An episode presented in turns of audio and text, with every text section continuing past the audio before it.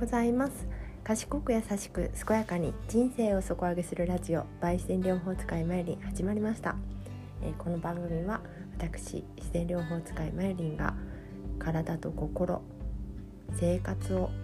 豊かにする知恵をお伝えする番組です、はい、今日はですね先日私がしました2回目のヘアドネーションについてお話ししてみたいと思います。ヘアドネーションっていうのは、まあ、ご存知の方も多いと思いますけれども18歳以下のお子さんですね、えー、何らかの病気とかそういった何らかの理由であの毛髪にあの不安のある方に無償でウィッグを提供している団体ジャパンヘアドネーションチャリティー、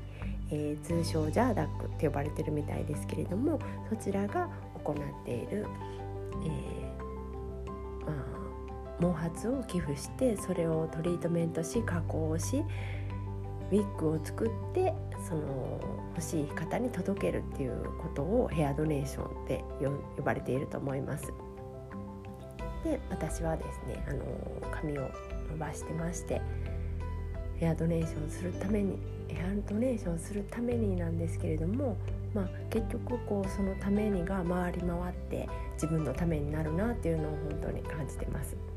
で今回ですねこうヘアドネーションしたはいいんですけどヘアドネーションしたっていうのはまあ切ってもらったっていうことを指してるんですけどね美容院で切ってもらって、まあ、あのゴムでね切り方があるんですよねゴムであの束を束を細かく束にくくってですねその上からバチンと切ってもらうんですけれどもその状態で切ってもらってあの、ま、以前にね3年前ぐらいにあのヘアドネーションを初めてした時は美容院さんから送ってもらってたんですけれども今、えー、と前からちょっと前どれぐらい前だろう、まあ、数年前ぐらいからですね。まああのそれぞれのドナーさんから送るっていうシステムに変わったそうで持って帰ってきてみてですね。まああのあんまり分かってなかったんですけれども送り先とかを調べるためにねそちらのジャーダックさんのホームページを見たんですけれどもそしたらやっぱり緊急事態宣言になってあのーそのウィッグの開封作業であるとか加工作業全てですね、まあ、最小限の人数で行うということでできるだけこう髪の毛を切られた場合はあのもうちょっと少しの間保管してほしいっていうことを書いてあったのであ今送ら送ったらダメダメってこダメって書いてないんですけれどもまあ控えた方がいいんだなっていうことで今もまだ手元にあるんですけれどももう送る気満々でこうあのビニール袋に入れて封筒に入れた状態なんですけれどもねまあ濡らし全く濡れてはないからカビたりそういう心配はないと思いますけれども、まあ、早く緊急事態宣言ね開けてあの気持ちよく送りたいなとは思ってるんですけれども。でですねやっぱりあのそういう寄付団体っていうのは一番こうコロナでも影響を受けている中の一つだと思うんですね。やっぱりこう余裕があるところとかこううん何て言うのかなこう資本的に必要なところから必要がないと判断されてしまうこともあると思うのでやっぱり活動にねすごく制限が入ったみたいで、えー、ホームページ見るとですねまず、あのー、そのウィッグを作るっていう作業がそのいろんな方の毛髪を触ってこう加工していくわけですから、まあ、感染のリスクがあるということでアデランスさんと提携して非接触のメジャーメジャーメントっていうのをね作られて、まあ、非接触でこう測ったりする機械ですかねちょっとイメージはわからないんですけれどもそういう機械を導入してあの一時止まっていたウィッグ作りを再開されたということを書いてました。あとですねこう切らないドネーションということで、まあ、切って髪の毛を渡す以外にもこう支援の手を増やしたっていう感じですね。切らないドネーションとしてあのヘアドネーションシャンプーっていうのを開発されてそれを購入することによってこのジャーダックに寄付ができるっていうのとあとチャリティーベンダーっていうのでコカ・コーラさんと提携してあの自販機に自販機を作られてその自販機から購入した資金の一部か全部かちょっとわからないですけれどもそちらがあの寄付されるっていうシステムと、まあ、それはねまだねホームページによるとまだ4箇所ぐらいしか書いてなかったのでこれから増えていったらいいなっていう感じですけれどもコカ・コーラの、えー、自販機なのに水色だそうです。それすごい目立目立つというか赤赤しか見たことないからやっぱり特別なコカ・コーラっていうことにね増えていったらあのヘアドネーションの認知も上がっていっていいんじゃないかなって思いました。えあとはですね「あの紙がつなぐ物語」という書籍があるそうで私もちょっとこれはね読んでみたいなと思ったんですけれどもその別所よし子さん別紙よし子さんかな？別紙よし子さんっていう方が書かれた書籍がありましてその髪の毛からあのヘアドネーションに至るまでのちょっとわからないですけど、ね、小説かドキュメンタリーかちょっとわからないんですけれどもそういうあの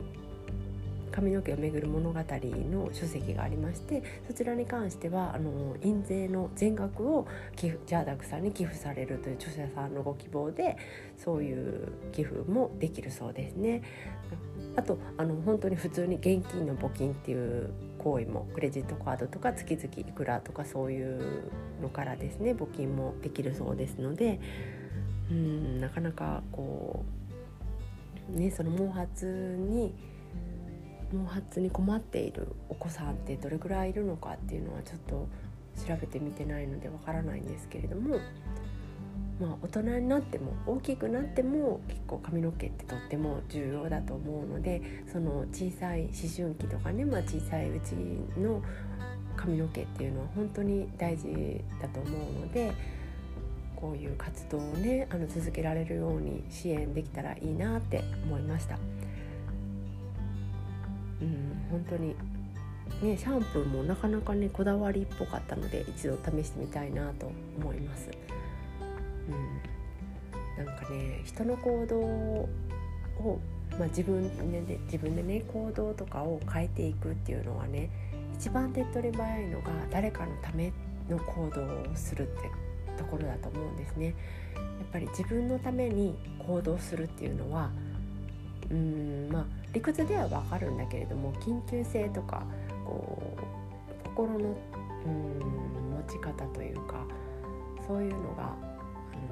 自分のためなんで自分ってやっぱりねこう優先順位を下げがちだと思うんですよ。でもその困ってる人のためって思うとやっぱり自分のため以上にこう迅速に強い行動ができると思うのでうん人のために動けっていうわけじゃなくて人のために動くことで結局回り回って自分のための行動になる変わっていくっていうところがねあの本質なんじゃないかなって思ってます。だから寄付とか偽善だとかねそういう慈善団体を非難する人もいますけれども本当にそのたあの擁護される立場の人のことを考えるっていうところと自分とつなげてみるっていうところその行動によってうんまあその困ってる人のための行動なんだけれども実は実は自分が一番変わっていくっていうのを体感してみると世の中随分変わっていくし自分も随分変わっていくんじゃないかなって思います。本当に緊急事態宣言31日まででしたっけ？延長されたみたいですけれども。うんまあ、ゴールデンウィークあれはうーん、まあ、緊急事態宣言しなかったらもっとひどかったのかって言われたらまあしといてよかったのかもしれないですけれどもうんなんか私はねもう家族もあの子供とか、ね、夫もいるしあの父母などにも会いに行けたりできるけれども本当にあのまだ学生とかね大学生とか本当に一番かわいそうだなって思います。あのあの一番こうコミュニケーションが大事な時期にこうね家族じゃないからとかまだねまだ付き合ってる恋人とかだったらいいけどただの友達と会ったらなんか白い目で見られるってどううんなんかそのその時期っていうかその時間はこう今しかない。今を楽しんでほしいからやっぱり対策はしつつうん心に負担にならないようなねこう提言があるといいなって思います。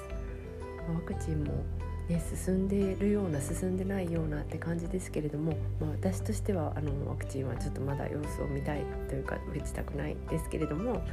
うん、全体を見るとどうなのかなってそれを打ったことでね安心して外に出れる人がいるならばそれも選択としてありなのかなとは思ってます。はい、それではまあ、あのコロナの話になっちゃいましたけれども今日はヘアドネーション、あの3年ぶりに2回目をしまして本当に考えさせられる、まあうん、髪の毛としては自分の髪の毛が綺麗に伸びたっていうところですごい満足感も得られるので